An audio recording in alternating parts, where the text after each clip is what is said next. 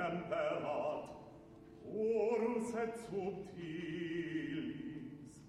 Novo mundo reservat Faciem aprilis Ad amorem properat Animus helilis. Et iocundus imperat Deus puer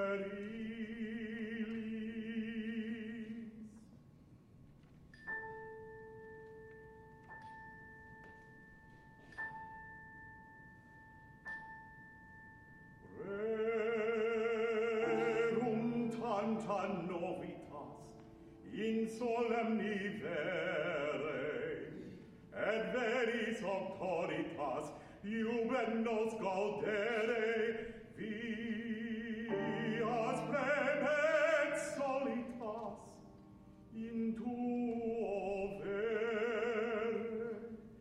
Fides et et probitas tum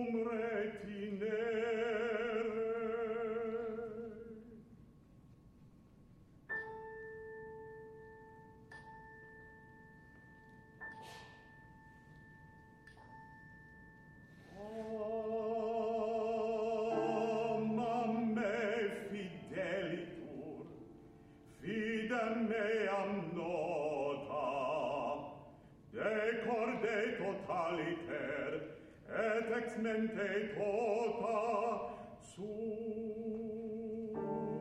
presentialiter absens in remota quis crisama